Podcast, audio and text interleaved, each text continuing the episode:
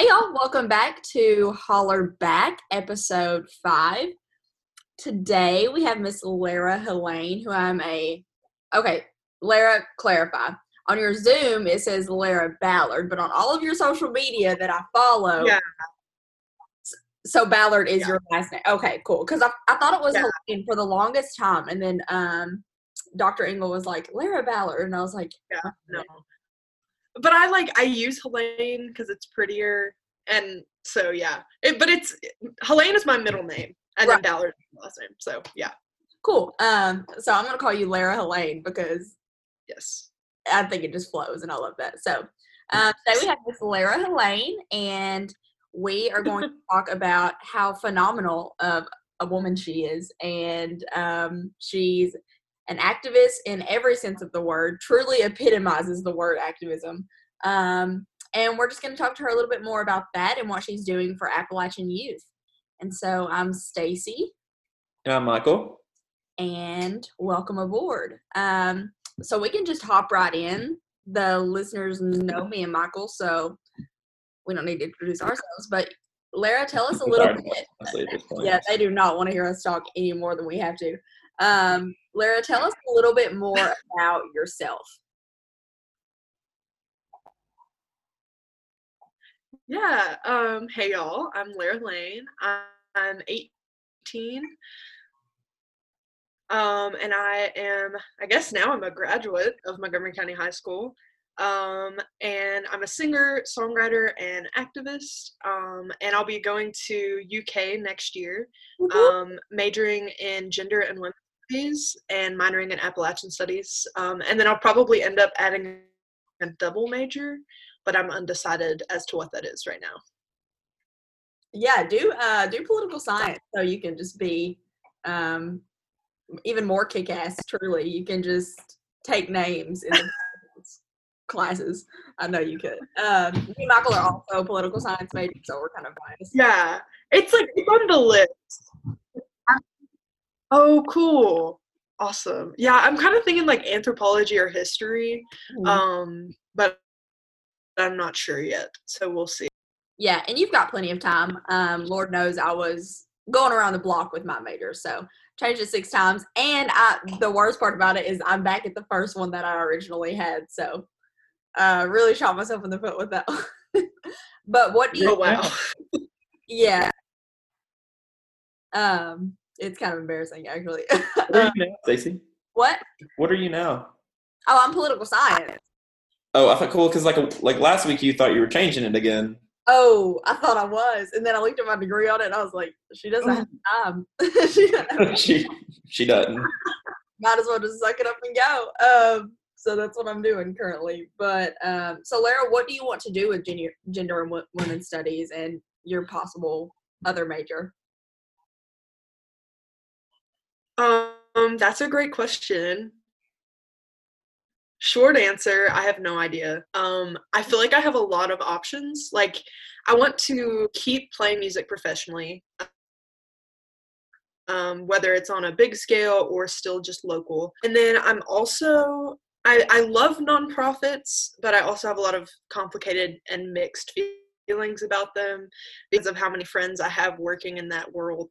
Um, so I, I think that that could be a thing. Um, I also am, I really, really, love LGBTQ plus history. And so there are organizations that I would like to work with in that realm.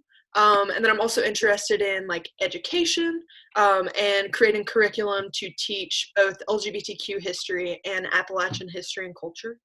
Um, so yeah, something like that, but I'm not sure of specifics yet. Yeah, and you've got plenty of time. Um, unlike Michael and I, we don't have plenty of time, and we still don't know. So we're No good. clue. Still no clue. It's fine. Not a okay. It's it's totally fine. The world is on fire anyway, so why not Yeah, also be on fire right. in your career? Um, yeah. So that well, that's really awesome. Um, you just do so much work for the LGBTQ community. So, Michael, do you want to grab the next question? Yeah. So enough about the future. Let's jump Yeah. back to reality. Let's jump back to now. Um, so Lara, talk to us a little bit about how you came to become so passionate about Appalachia at such a young age. I think for me, and I mean, Stacy can speak for herself. She was more active um, before she came to UK, but for me, I didn't even realize that like Appalachia was a thing. you know, like Appalachian activism, Appalachian history, you know, Appalachian culture was a thing until I wasn't surrounded by it. And so I think it's really interesting that you have this incredible passion and drive to be active in Appalachian issues. So can you just talk us through what that's like for you and how you kind of came to be so passionate about it? Yeah, um, absolutely. I did definitely grew up resenting being Appalachian. Um, of course, I never would have used that word because, like you said, I didn't know it was a thing.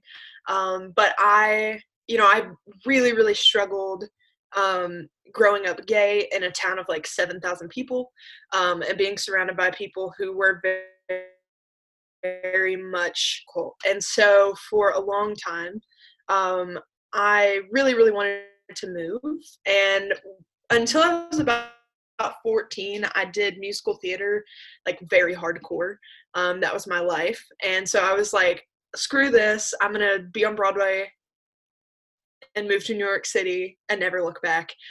Um, and then my freshman year of high school i did a musical called carousel and it was like the worst experience i've ever had and i was just like okay like i, I can't do this this isn't what i want to do anymore. Um, and so i sort of had this like you know existential crisis of like oh my god like what am i doing? Who am i? What do i want to do with my life?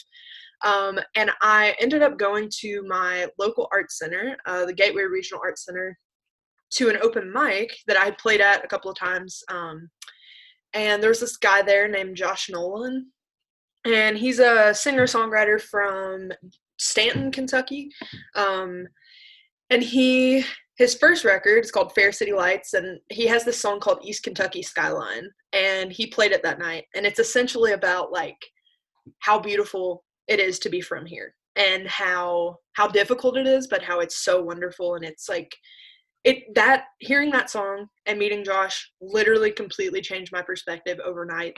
Um, and so I went home and I listened to his record for like four hours just on repeat and felt my story being told in every word.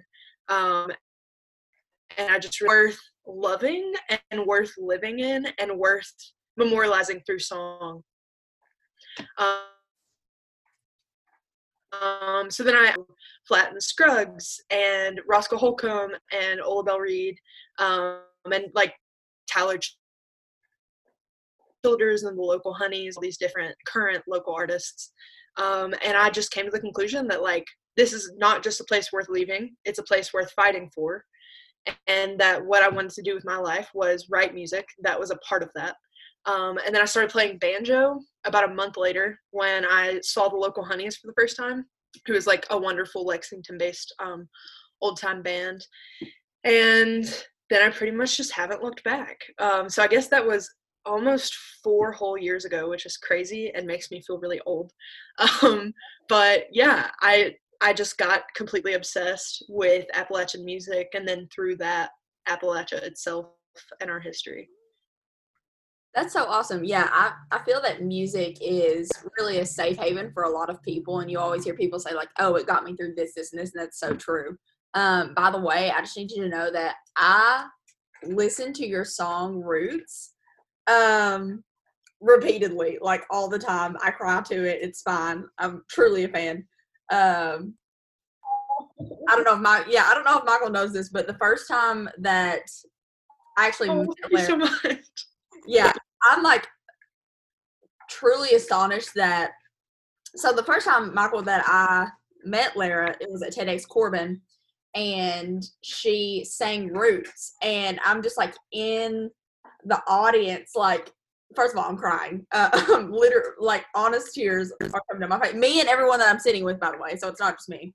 Um and then so that was point number one where i was taken aback. But point number two they were like she's 17 and i was like what? Like my mouth hit the floor. Um so yeah i'm super glad that like music kind of brought you to have an appreciation for appalachia. And then now you're producing music that also shows that appreciation because God knows that you're talented. I, as an understatement.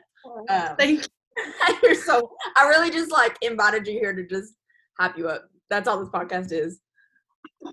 That might be the the title of it. Just uh, Lara Helene fan podcast.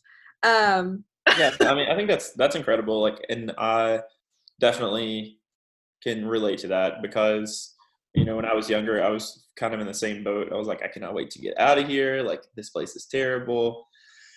And you know, it, music was a huge part of me, like, kind of learning to appreciate it and its uniqueness. Um, you know, my aunt would take me to bluegrass festivals, and we would you know listen to our friends band um, and i didn't realize what was happening but you know in reflecting on that like i just fell in love with that culture and you know the music and, and bluegrass and folk music but in reality like that was me you know kind of warming up to appalachian culture and realizing that there's like so much more to the area than than what the media portrays or what popular culture says. It's like and like honestly the the local artist culture is just incredible. And kentucky in general like kentucky has a really really fun like local music scene. And i say local i mean like the entire state of kentucky so you know it's we're all local here. yeah. Right. but For but I mean, you, like people come from around the world to our bluegrass festivals and our music festivals because it's just this funky, you know, community of awesome people who come together to make music, and that's really when I started to start to love where where I was from, and so I'm glad that you had the same realization. And keep making music because you rock. Yeah. Um, I've al- Thank you. I've also let Michael listen to your so um, I'm like Michael, you have to listen to this. Um, but also Michael's being humble because he's a good singer as well. He's a great singer. Um, Ooh. so I'm the only one here that can't. Um, but it's okay. it's okay. It's fine. Um, you know, I said at the beginning of the at the beginning of the episode that you were all about activism, and so you know we're friends on social media stuff like that. So I see all the stuff that you're doing, but I want you to really, you know, talk about it here. Um, I know you're involved with the Sexy Sex Ed. Um, so talk a little bit about that and just anything you're involved with. Really, uh, we want to hear about it and we hope that it inspires our listeners because well we know it will so Yeah. Um, so yeah, so I am an educator, a sex educator with Sexy Sex Ed. Um, we are a nonprofit based out of Whitesburg, Kentucky. And I got started with Sexy Sex Ed when I think I was 16 um, at Girls Rock Camp in Whitesburg. And I was so clueless about literally everything. Um, if if people had met me like three years ago, I was this like literal Catholic school girl who was like very innocent. It was it was a time. It was rough. Um, and then it was, it was this total shift because like in my childhood, I was very much like radical and like loved everything weird. And then I like went to Catholic school. So when I went to Sexy Sex Ed for the first time, it was at Girls Rock. I was sort of coming out of that phase and I had so many questions. Um, and I ended up getting very, very passionate about sex education as a result of that because I realized how much information is being kept from young people about our own bodies um, and how that is actually violent toward women specifically, toward people with uteruses, but in general, I mean, it puts us at so much risk. Um, our school systems are failing us, our health systems are failing us, and so you know, Sexy Sex Ed has sort of taken that into our own hands. Um, we're a popular education, sex education workshop. Um, and I did my first workshop. I've helped facilitate my first workshop last summer. And it was really through that that I kind of, I, I guess I had this epiphany of like, wow, people are actually taking me seriously. And like people actually want to work with me. Um, and that was really weird being like 16 and having that epiphany of like i am like getting paid to do things that like full adults want to do and that was that was really cool um, so sexy sex ed was one of my first opportunities to really facilitate and do activism Um, and then I'm also part of the Stay Project, which is the um, Stick Together or Stay Together Appalachian Youth Project. Um, I went to the Stay Summer Institute last year and learned so much. Um, also taught a sexy sex ed workshop there, which was really cool. And I really think that that gave me the foundation that I needed to continue to not only grow and learn about activism, but to bring it back to my community where it feels like it is so isolated. Like there are very few, or seem to be very few people here who are really invested in activism, who are aware of the problems facing our community and legitimately want to fight to change them.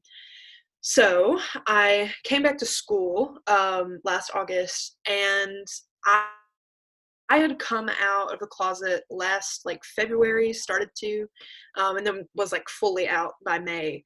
And ever since then, all of these little like gaybies at my school would just randomly come up to me in the hallway and be like, you know, it means so much to me to see you just like walk around like holding a girl's hand or post it on social media or they would um, you know slide into my dms and be like hey i'm having this problem with my parents. I don't know how to deal with it. And it was to the point where i was getting like dozens of messages from my peers a day. And so i was like okay like clearly there are a lot of lgbtq people in this school and there is no like real group for them at all. Mm-hmm. um, so I decided to start a gender sexuality alliance. Um, and I'm really lucky. I had this wonderful teacher named Willie Carver, who is a French and English teacher um, and who's also openly gay. And he had actually tried to get me to start a GSA my sophomore year. Um, and I said no because I was too scared. Um, and then senior year, I came to him and I was like, hey, you were right. Like, this is what I need to do. Um, and he already had the infrastructure for it and the name and like so we went to administration got it approved um, and then started the club in like mid-august. Um, and our first meeting had something like 30 kids which is crazy for my school. Um, it's 1500 people. And so that was like sort of a realization me like okay this is actually going to matter. Like this is going to be important um, so then I built a whole curriculum for the club, um, primarily like based on LGBTQ history and culture, um, because I really believe that if we want to know where we're headed, we need to know where we're coming from.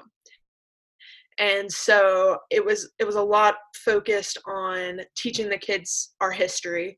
Um, and then I also am really passionate about popular education so after sort of laying down the fundamentals um, i turned it over to the group and then people were able to do skill shares um, at our meetings or do presentations on different lgbtq figures or issues that interested them which was really cool. Um, and then i also tried to do some like sex education stuff but i couldn't do it in school so it all had to be on the dl um, would have gotten murdered if our school knew that I was doing that. Um, but yeah, so the club is called Open Light. Um, and I've trained a team of like six kids to take it over now that I've graduated. Um, and that's definitely what I'm the most sad about, like graduating because of. Um, so yeah, I'm involved in that. And then I'm also, um, there's this podcast called Making Gay History, and my friend Eric Marcus runs it. Um, and that podcast is a large part of what really got me invested in activism and what really propelled me to start that group and to do all the things that I do. Um, so I've been really lucky to get to work with Eric on a couple of things. Um, we were, he like gave Time Magazine my number and they called me on my birthday last year and then did an article about me in Time Magazine, like talking about making gay history, which was insane. Um, so that was that was really cool.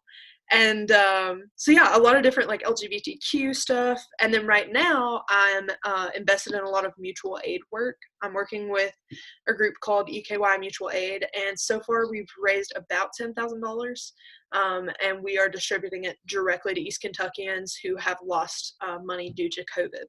Um, so yeah, I'm invested in that, and I think that's about it. Um, yeah, that's all I can think of right now. But that's kind of like my my primary foundation. Michael, how do you follow that? Let me know. That's all. That's all you do. Wow. All right, that, that's it. Um, no, that's incredible, and I commend you for all of your work. You've obviously changed the lives of several hundreds and thousands of people, even if you don't even know it. So you're you're awesome, and the support Oh, you give wait. I did forget something. Go. I did forget something. Thank you so much. Um, I'm also I work with an organization called Ban Conversion Therapy Kentucky, um, and I have been interning for them this session. But I think I'm just going to continue it indefinitely because I really love it. Um, so I, I manage their social media pages and then also do a lot of representative outreach and organizing of events. So yeah, so that's um, the first real like government involved work that I've done, and it's definitely taught me a lot. So, Just tack it on. Just one more Yeah. thing. That, Yeah. I out of the laundry. don't know how I forgot that. I love it so much. Um, so I'm curious, you know, you're doing all these things and, you know, I'm just wondering like because I know that you said you have trained like six people to take over um the club that you that you have at your high school, but what about um other things that you that are not necessarily clubs, um, you know, like the Stay Project or um, Sexy Sex Ed or the ban conversion therapy work? How are you planning on like transitioning to UK with that workload in addition to your college workload? yeah, um, that's a great question. We'll, we'll see how it goes. Um, um, I think that a lot of it will actually be easier to do in Lexington. Like, I know that my ban conversion therapy work will be a lot easier in Lexington because so much of what we do is in Frankfort and Louisville. Um, so I'll be closer, which, which is nice. Um, the stay project is very much like spread out and so that makes it a lot easier. Um, a lot of our stuff is already online even before covid. Um, so and then we have like gatherings that i hopefully will be able to still attend. Um, and sexy sex ed wise i'm hoping to continue to be i've become known as um, the contraceptive fairy um, and so I am number one passing that duty on to a few kids at my high school to be passing out Plan B and condoms under the radar. Um, but I definitely want to keep doing that in college. Um, and I'm hoping to also get involved in some more harm reduction work in Lexington. Um, I'm sort of peripherally involved with it now, distributing Narcan and um, HIV tests and stuff like that. But I think that being in Lexington will actually allow me to do a lot more. That's so awesome that because that's one of the biggest things that you know I was worried about being from Hazard. You always hear how it's like a culture shock, um, and you don't really um, understand the severity of that until you're sitting in a class with as many people as your entire high school had in it. Um, so I'm really glad to hear that you know you're confident in that transition because that's one of the main things that people um, worry about. So you know, you said a lot of things. You said a lot of things that you do, and I'm just so proud of you. But you know, one thing that you said was your first meeting. You had what was it, 30 kids um, that you that showed up, and and you know that's probably not even counting the kids who don't have the courage to show up yet. And that's totally fine. But I think that that's a really good segue into like our next question of that several people seem to think that Appalachians are closed-minded or there really isn't an LGBTQ plus community in Appalachia. Um, but how has your experience as a member of that community been? Is that statement true? Um, have you encountered a lot more people than you originally thought? And since coming out, have you seen a difference in like how people react to you or how people treat you or even how people respond to your music? Because I think that, you know, you obviously have been playing music in a lot of different circles and, you know, at different shows like that and at different festivals and different places, there's a, you know, a wide range of demographics of people there from, you know, different political affiliations and, and different, you know, beliefs and stuff. And so have you seen any difference in, you know, how you're received um, since you come out? Yeah. Um, So I think that the idea that there is not an LGBTQ plus community in Appalachia is an outright lie. Um, I got radicalized in Whitesburg, Kentucky, which is the middle of nowhere to a lot of people. And my queer family, my Ganties and my Gunkles, are all between like Whitesburg, Southwest Virginia, and Hindman. That is like no man's land to most people in Lexington. So I think that it's it's absolutely untrue. Um, and if I've learned one thing, it's that people can surprise you. Um, I live with my grandparents. They're 64 and 66. Um, and when I came out, when I first came out, it was not pretty. It wasn't great. But now, um, my grandmother will like read the gay history books that I read after I'm done with them and will like fully watch like RuPaul's Drag Race with me and is very chill, is very supportive about it. Um, and so like seeing that change has been crazy to me. I mean, it's been phenomenal. Um, and having that support in my family has definitely given me the courage to take that outside of just people that I already know. Um, so I, my teacher, Mr. Carver, who sponsored um, our open light club, he told me that you know if you're going to be openly gay in a small town, you have to walk into every these people already love you and that they have the best intentions at heart. Um, that advice changed my life. And I think that approaching every single situation as if your sexuality, your intersecting, you know, radical liberal identities aren't a factor, I, to me, that's been the key. Um, people really haven't treated me any differently since I've uh, come out. If anything, it's been really beautiful to see other musicians even um, or people who are just like really present in the local scene um, come out to me me uh, that that's something that they've dealt with their whole lives and that no one else knows. Um, so it's been a real privilege to be like a living safe space for other queer people um, especially in the communities that i'm a part of. But i am incredibly grateful that so many people did that before me and paved the way for me. Um, so yeah, I've, short answer, I think that Appalachia is a lot more open-minded than people think. Um, I think that because our whole culture is so based in family and love, um, even when people come off as homophobic, you have to understand that they're doing that from a place of love. To them, that is their version of love.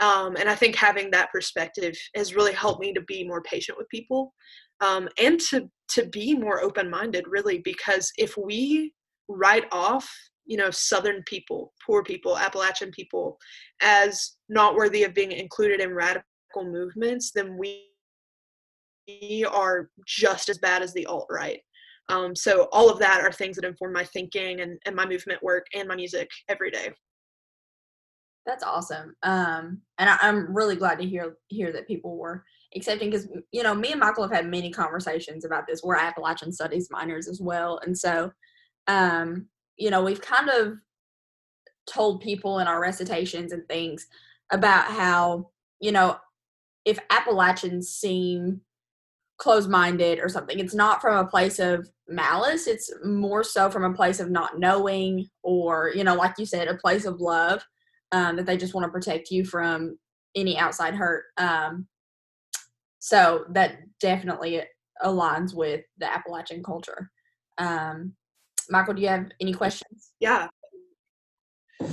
No, I mean just ditto, ditto to all that. I mean, I think that we it's it's hard sometimes to, you know, talk to people about home because of the misconceptions that are portrayed in the media and pop culture. Like everyone thinks that Appalachia is this backwoods, like alt right, you know, safe haven, and it's like, I mean, do we have like people with radical like conservative ideas? Yeah.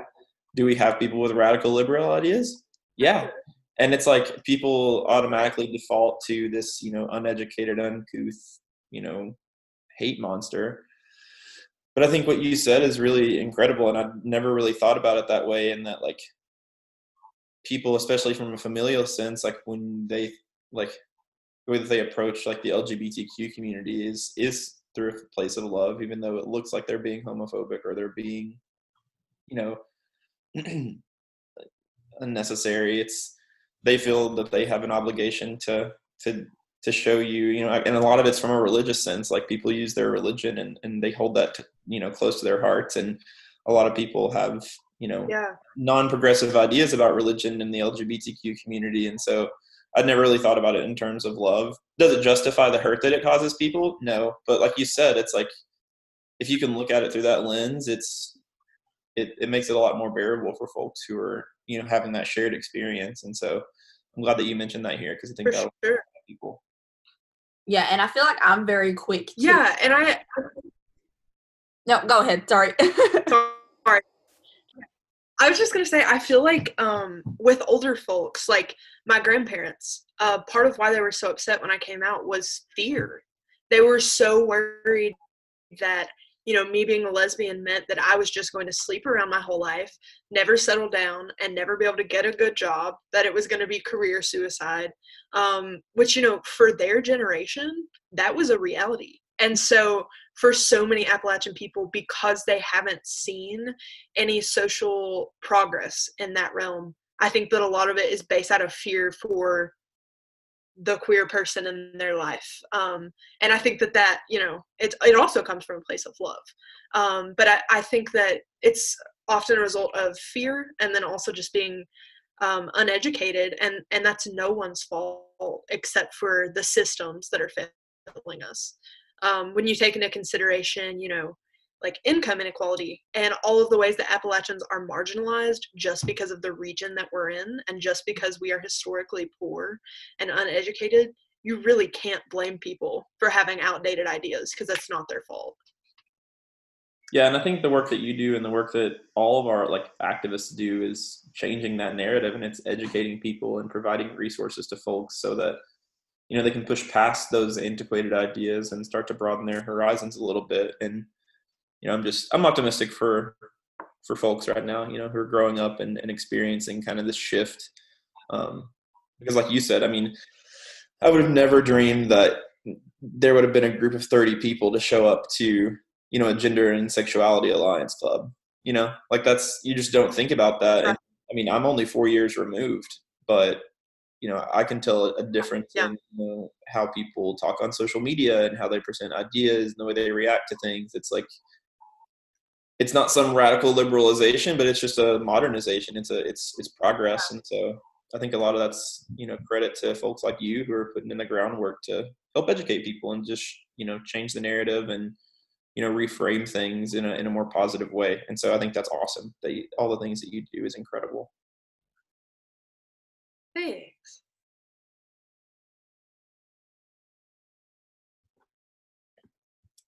All right stacey we I do i got the next one yeah, sorry. I thought I was muted, but I wasn't. Um yeah, and I was just to say that I think that I'm very quick to to be the type of person who if, you know, if I if I see someone from back home, an older person especially, you know, be hesitant um towards the LGBTQ community. I'm just like very like on it and like why are you like why are you judging this person? Like love the sinner hate the sin that whole thing you know like and i get it. I'm not bashing a person's religion whatsoever. I'm christian myself but it's like i think that sometimes people can use that as a crutch to spread hate. And so i'm glad to hear that you know from your experience like it comes from a place of love and a place of you know fear for your protection and your happiness. So um what would you say is probably the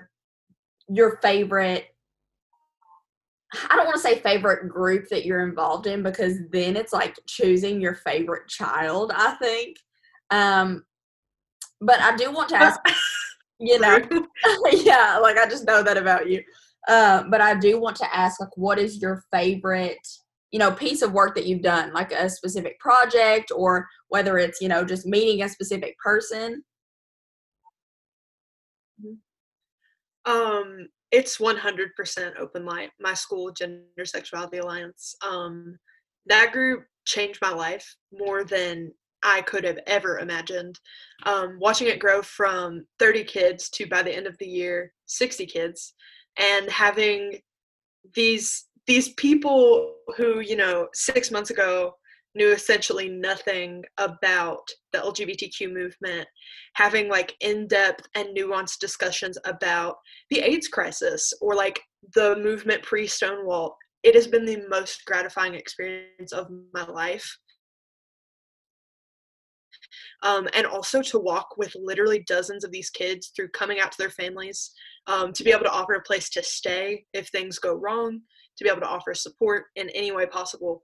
Um, I always like I went on this big. We have a we have a group chat for the group, and when I found out that like we weren't going back to school, I went on this big sappy rant and just I mean I was just crying. I was just talking about you know I started this group because I wanted to create a safe space for other people like me, for other queer kids who don't feel safe enough in their homes, don't feel safe enough in their uh, friend group groups or community to be themselves. I wanted to give them a place where once a week for an hour they could just be and they didn't have to worry about anything.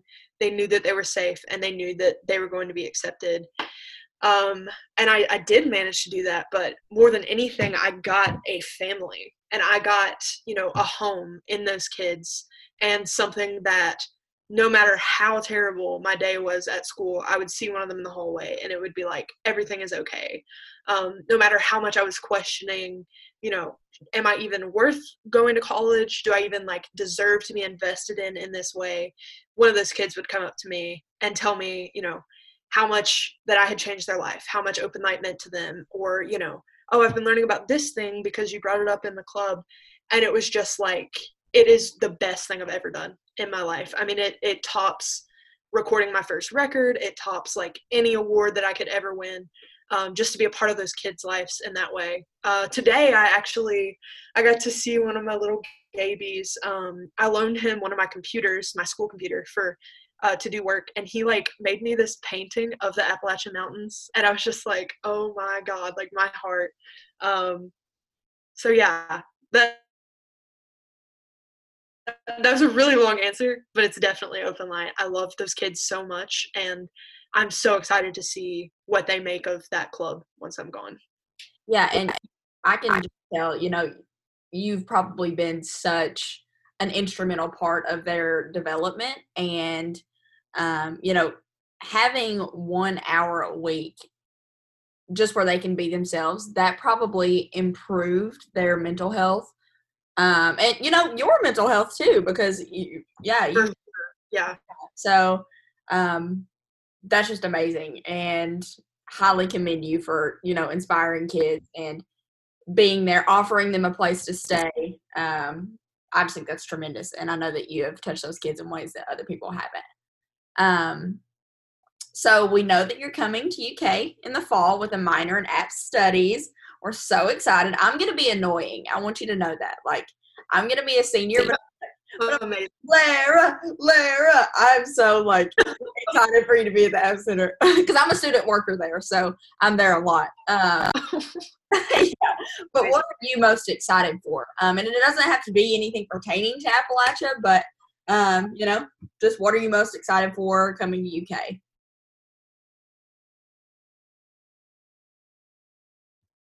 Yeah. Um, oh my god, everything. Um, at the beginning of this year, well, okay, at the beginning of this year, I thought that I wasn't gonna go to college uh, because I was being angsty and I had spent the summer wandering through the mountains and I was like, yep, this is it. Like I'm not doing that. I'm gonna like, like maybe um and then I so I was taking classes at Morehead this year and I was originally going to major in um, Appalachian music at Morehead uh, with a focus on old time banjo. That didn't work out for several different reasons, but more than anything, I was just, like, I don't like Morehead, like the town itself. It's too yeah. small. Um, so I, I had a, a, lot of good experiences there, but by like September, I was kind of like, no, this is not going to work for four years. Um, so then, right as I was about to just give up on college, the fates would have it that I ended up meeting Jim Gray, who's the former mayor of Lexington and now uh, Secretary of Transportation. Uh-huh. And I've looked up to him since I was six like and being like oh my god like there's a gay that's the mayor of lexington like that's incredible so i mean he's been my hero for my whole life so i was playing a show in Frankfort at a restaurant and he walked in so i went over and started talking to him and he, it turns out he was with like these six different people who all work for uk um, so, like Lance Poston, who's the head of the um, LGBTQ uh, Resource Center, um, Greg Robinson, who works for the Honors College, like all these different people. And they were all like, So, what are you doing for college? And I was like, Well, like, I don't know. And Jim was like, You're going to go to UK. I was like, I don't know about that. Like, I don't know that I'm good enough for that. I don't know if that's the move. He was like, no, no, like, just trust me. He and they gave me his number, and for like a month, he was like, I'm going to set you up like a tour. Will you please go on it? And I was like, I don't know. And then Greg Robinson from the Honors College finally was just like, okay, you're doing this. I was like, all right. So I went on this tour and I found out that gender and women's studies was a thing that you could do in college. I had no idea. And I was like, I can study like feminism and just gay things for four years. Like, what? That's insane. Um, and then I learned about the Appalachian Center, and I was like, okay, this is happening. Um, so I ended up applying, getting in, and I'm also part of the Lewis Honors College, which I'm really excited about. Um, and Jim has been so incredibly supportive, um, along with this whole group of people from UK who have just like taken me under their wing, um, like including Dr. Engel from the App Center. Uh, but there's just like there's so many people that are already invested in my college education before I've even started, um, which is crazy, and I feel so honored and grateful for that. Um, so I'd say that's something that I am most excited for is just to be around all of these people who have been so kind to me and who are very like-minded um, and share the same values and like want to see me succeed. Um, so I'm really pumped about that and I'm really pumped to take queer studies courses. Um, I sat in on a few and I was just like, yes, this is everything that I study for fun. Um, and I feel the same way about Appalachian studies. I've also sat in on some of those classes. So I'm excited for all of that. I'm excited to um, just meet people, you know, be in a school of 30,000 people. That's really exciting to me. So yeah, I'm I'm excited about everything. I just really hope that we get to start on time. Yeah. Um Miss Rona is the only one that could stand in the way. Yeah, the, the worst. But I'm hopeful. So yeah, I cannot wait to get to UK. Yeah, well Capilouto sent out um an email and I'm sure right. saw it on the uh, Instagram or you know all of our social medias, but we're planning on it. So yeah, hopefully yeah, you know, a lot of people you know anticipate coming to uk and they're like okay well especially coming from a small town i know that i did anyways it was kind of like a okay i'm used to being a big fish in a little pond and now it's kind of i'm a little fish in a big pond and um, so it was kind of hard for me to cope. Um, so i'm really glad to hear that like you are coming here with all of these aspirations because I had, I mean, I'm a Robinson scholar, so I had a cohort of people, um, but I didn't have direction as to what extracurriculars and things like that to be involved in. And I mean, I wish that I could have found the Appalachian Center um, in my first year, but you know, life is funny. So, um, but really looking forward to having you here. Um, and you know, this kind of segues into our last not really question, but statement. You know, first we want to thank you for having such a short turnaround and talking with us. I messaged you literally yesterday. I was like, "Hey, do you want to do this?" And you're like, "Yeah, sure." I was like, oh, "Perfect." Um, so thank you for having that short turnaround. But um, also, we want to give you time to kind of highlight any special projects besides. I mean, you can plug the one million that you're already doing, ma'am. Um, but you know, any albums, your music, it's phenomenal. Um, as I've said 100 times before. So yeah, just talk about um, any anything you got going on. Truly.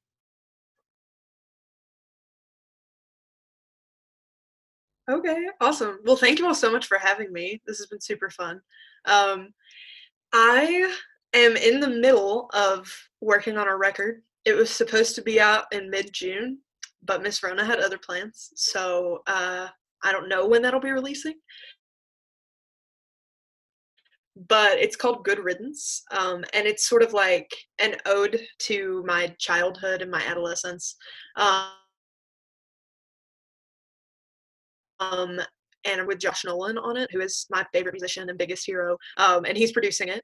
And then Kenny Miles, who's in the band uh, Wayne Graham, um, is also engineering it. So I got to record it um, in Mayking, Kentucky, right outside of Whitesburg, which was incredible. Um, so I'm very, very pumped about that. Um, also, very pumped about the work that I'm doing with EKY Mutual Aid. Um, so far, we've been able to send funding directly to 50 East Kentuckians that have requested aid.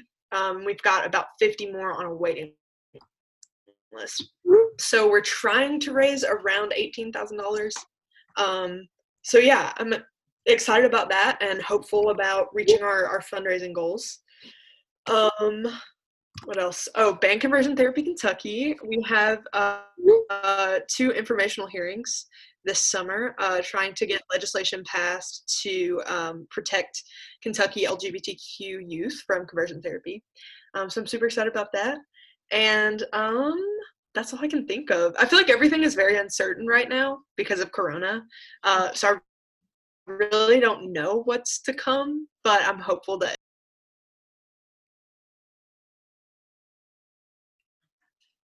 Yeah, absolutely. Um, you kind of cut out there on that last part. You're hopeful that what now? I think my internet is unstable. Um, East Kentucky. Well, um, no, even here in Lexington, don't get your hopes up about that. Lexington internet. Oh. Right. um, yeah, I was just. I'm. I'm hopeful that once this Corona stuff ends, that there'll be a lot of fun stuff ahead. Um, but it's all definitely up in the air right now. Yeah, and I think that you know if there's one good thing to come out of this, I try to look for the silver linings at least. Um, you know, it's that I think that people will be a lot more appreciative of one another and that contact, and you know, hopefully, the world will just be a little bit nicer and more grateful for what we do have because it's easy to for take, sure. you know, going to the grocery store without a mask for granted. So, um, mm. but yeah, yeah. you have any more questions? No, I just want to say, you know, UK means a ton to me. Like I have poured my entire heart into this place, and it warms that heart to know that somebody as passionate as you uh, is coming in to to make this place better. And it always makes me happy when people from Eastern Kentucky kind of find their way to UK because a lot of folks, like you said, either feel like they aren't good enough or feel like they can't, you know, do it or it won't, you know, pan out for them. And so, you know, I, I kind of lucked into a situation similar to yours and that I met some really awesome people who like, for whatever reason, just decided to make it happen for me. Um, even though money was tight and it was just like everything fell into place, kind of like what you were saying. And so it just kind of brought me back to what brought me to UK and, and it's just incredible. And I, I can't wait to see where you're at in four years. Thank you so much. Yeah, I'm I'm so excited. Like I've never been more excited for anything in my life. Um, and I've never been more like proud to be a part of something. Um, so I'm so so excited to be a wildcat. Uh, go cats. Okay, now that you two have me emotional, um, I'm gonna go eat comfort food.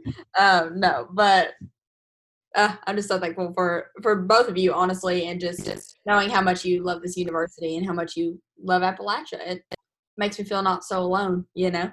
So, um, yeah, yeah. thank you, Lara, for being here. You're awesome. Keep doing the the work that you do, fighting the good fight.